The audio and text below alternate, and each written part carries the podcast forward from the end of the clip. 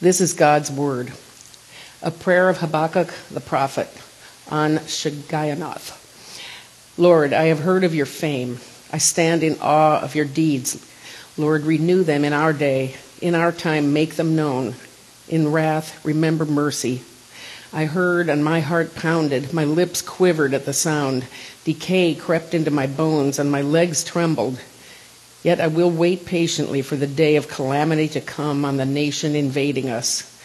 Though the fig tree does not bud and there are no grapes on the vines, though the olive crop fails and the fields produce no food, though there are no sheep in the pen and no cattle in the stalls, yet I will rejoice in the Lord. I will be joyful in God my Savior. The word of the Lord. Thanks be to God. Let us pray. Father, you created us from nothing, and you created us for everything.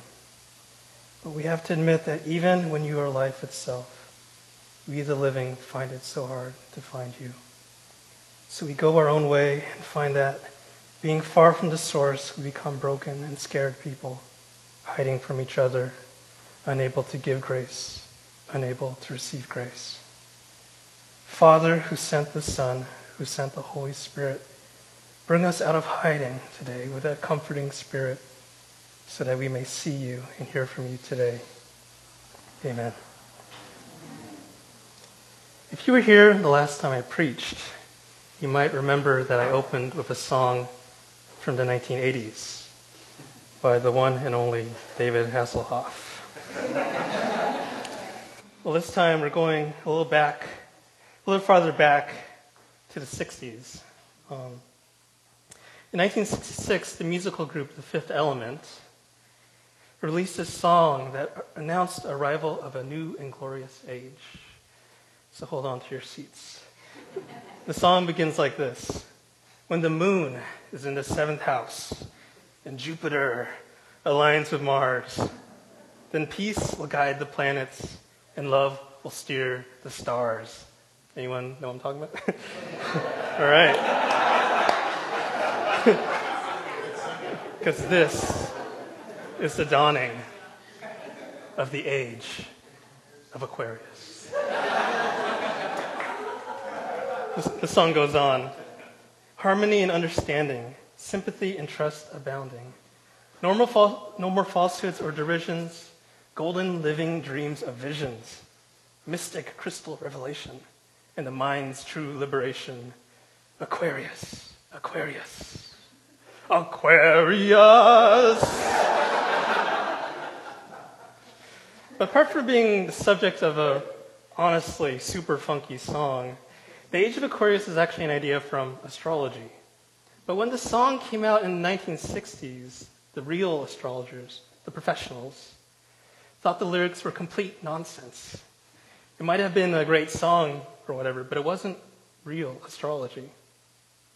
But that's pretty much where the consensus ends. When it came to the actual substance of the age of Aquarius, no two astrologers could agree, and in fact, they just contradicted themselves. Um, one astrologer thought the age of Aquarius was right now.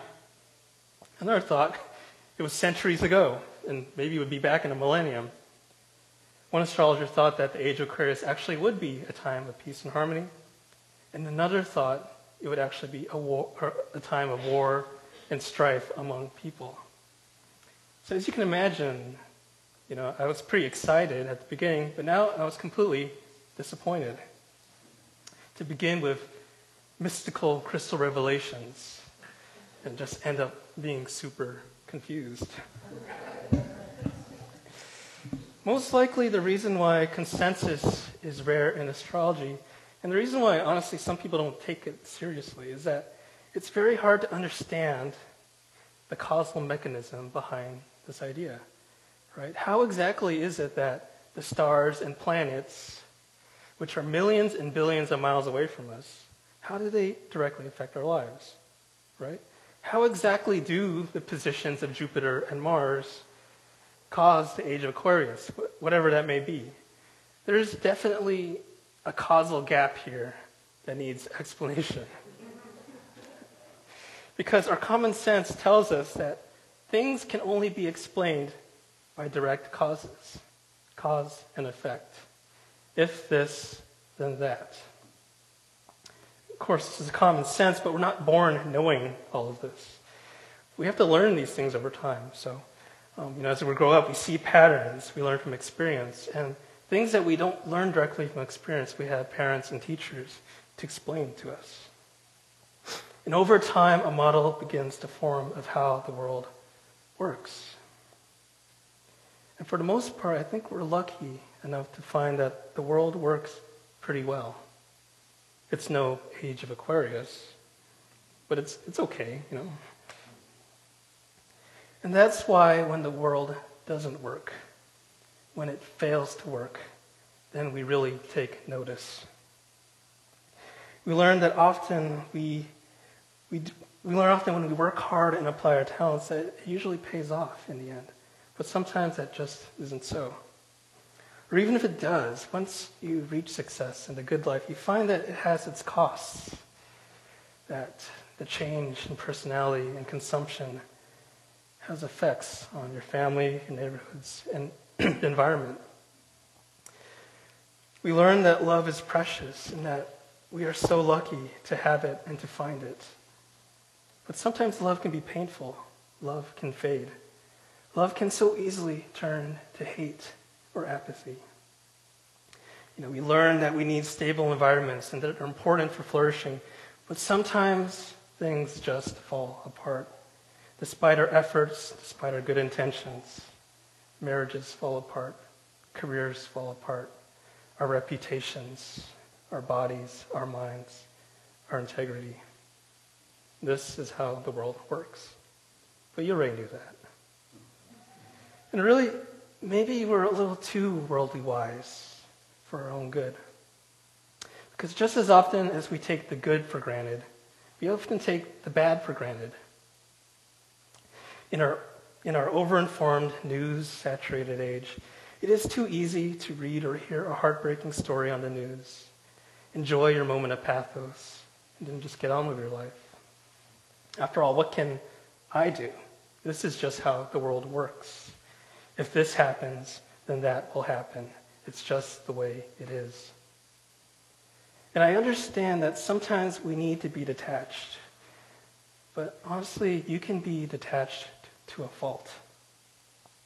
To have a mindset where few things are important, where few things are worth burdening yourself with. And I wonder, though, how well will this serve you when tragedy and hardship eventually come your way and come to the people close to you? Will you have the resources to honestly deal with this new reality? But aside from that, to simply look at something and say, that's just the way it is, that kills the conversation. That cuts it short. You say that, what else is there to say? But what if this was actually the beginning of a conversation, an invitation to a conversation?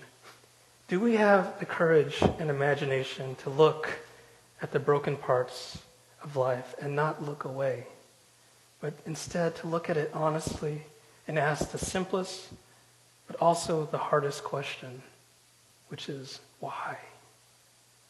Why? And once we answer that, once we ask that question, are we willing to go where that may lead? We only read um, parts of the third chapter of Habakkuk, but I want to quickly go through the whole book. It's three pages, because I think the progression Habakkuk goes through, you know, from the beginning to the final prayer is important.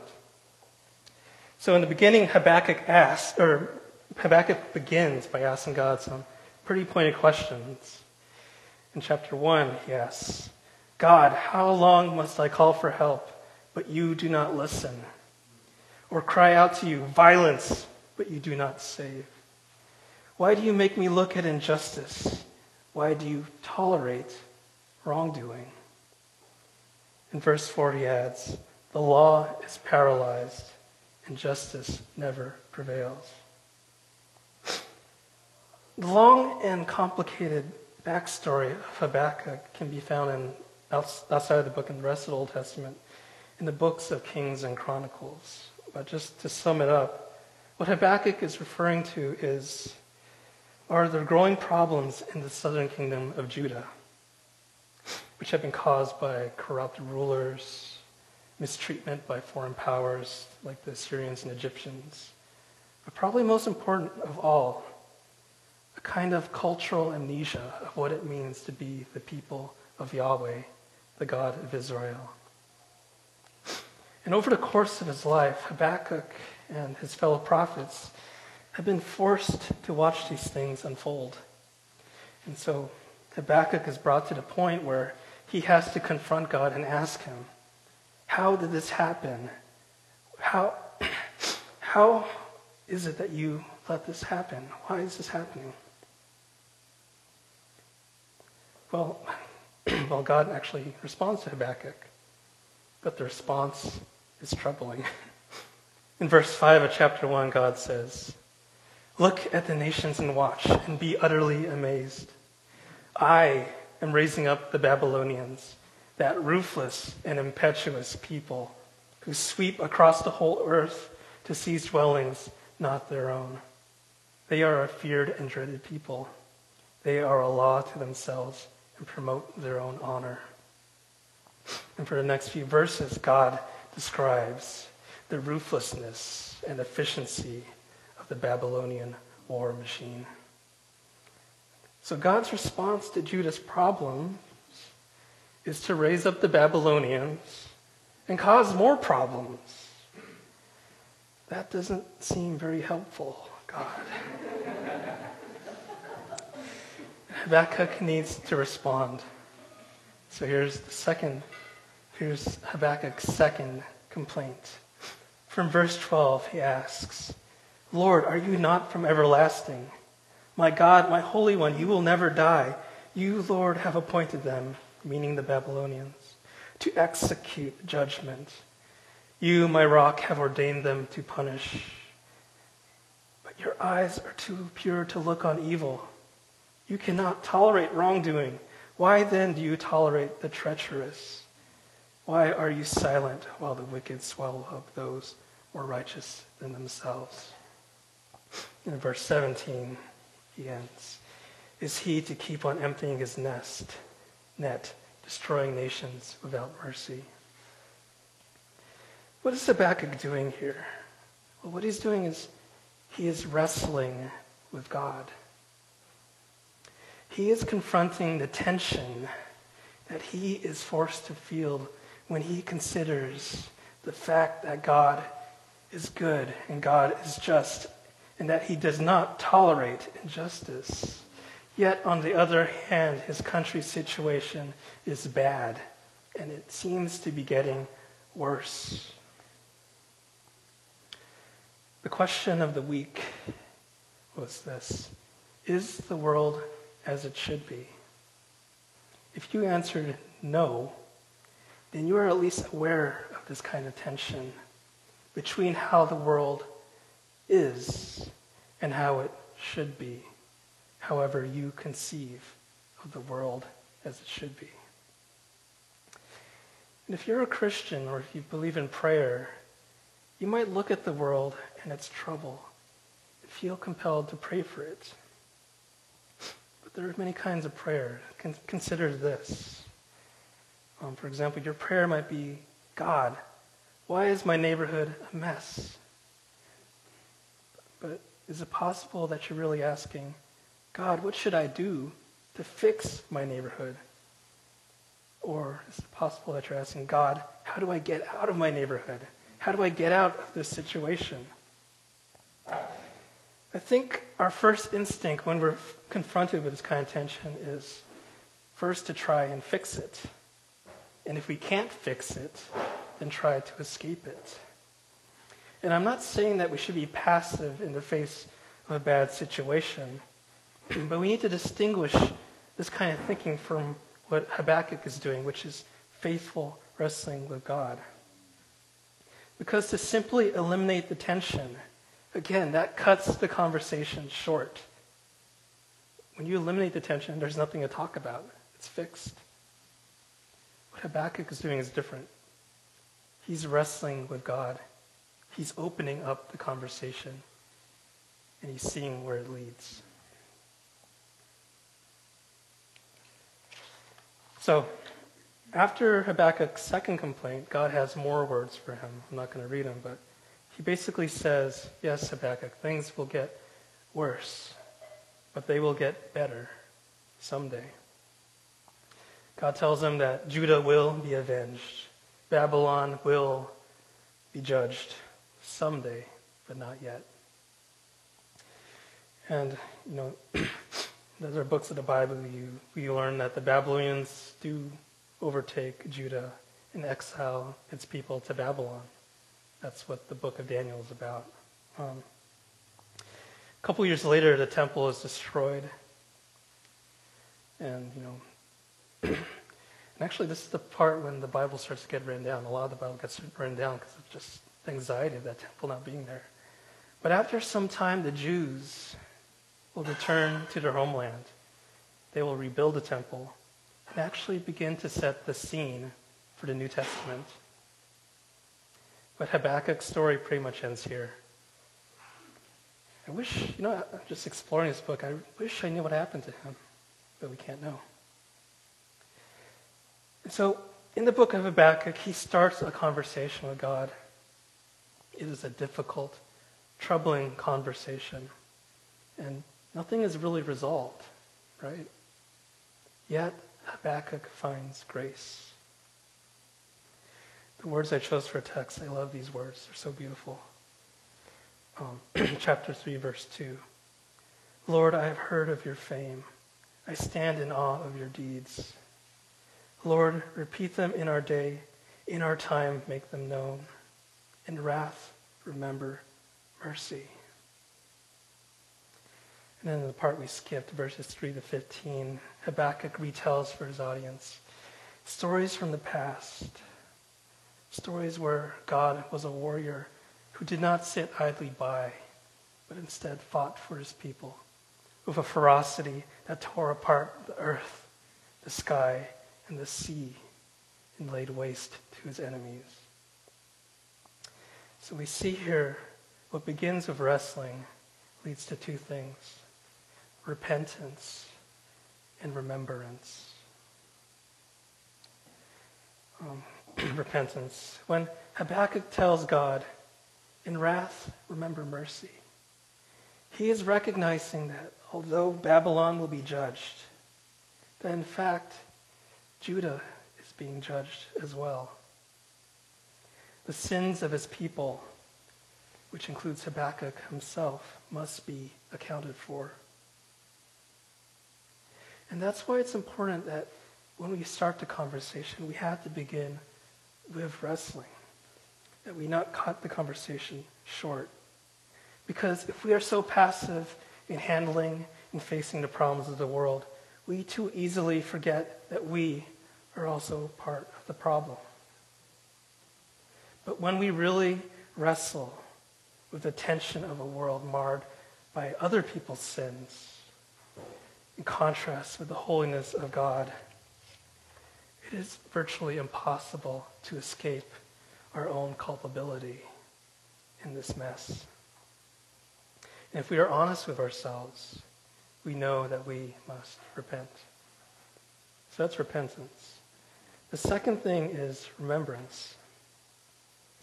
When Habakkuk tells stories about God from the past, he is calling his audience to remember that the present is not all there is. There is a past, and there will be a future. We may be part of neither, but it's true. It might be hard to relate, though, to the stories Habakkuk tells to his ancient Hebrew audience. We should still study them. But the reality is that we have our own stories. And God uses these stories and testimonies to strengthen faith, and even to create faith where there is none. I've been in City Life for about two years now, and I've had the opportunity to hear some of your stories, but not all of them. Um, so this is an invitation. If God has been traveling with you for many years, or very few years, or even if God has been absent in your life, we need to hear your story. We invite you to tell your story. Excuse me.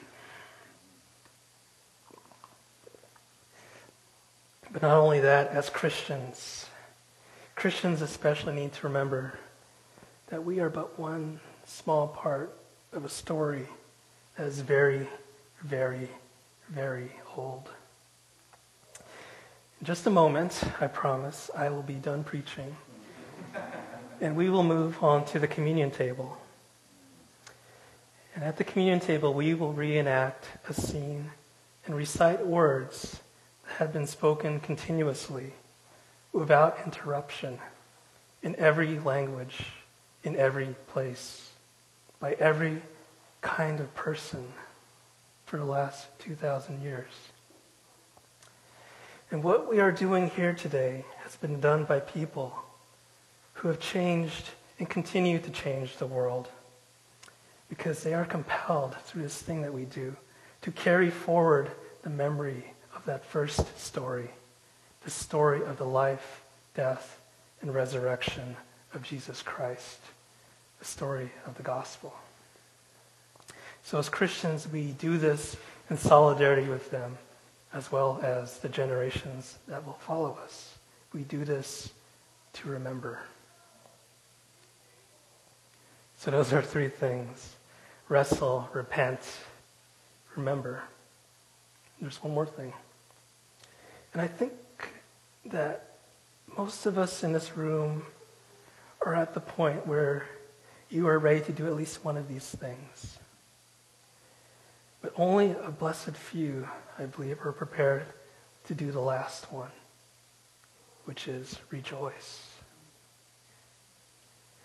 After everything he's heard and everything he's experienced, and having to face a future that is uncertain, Habakkuk's conclusion is this. Chapter three, verse seventeen.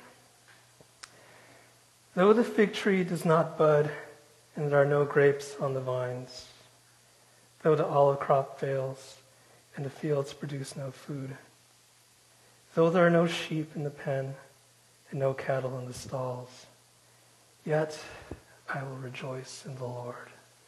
I will be joyful in God, my Savior. We've been talking about this idea of epic prayer this Lent. As far as I'm concerned, the whole book of Habakkuk is pretty epic. It's such a beautiful book. But this right here is the most epic part of all. That one little word, yet.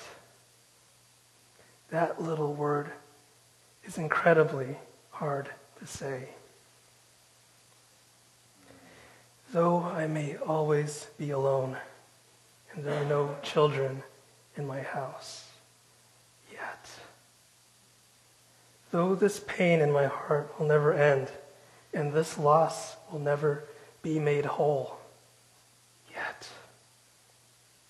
Though my failure cannot be redeemed, and the broken pieces cannot be rejoined, yet.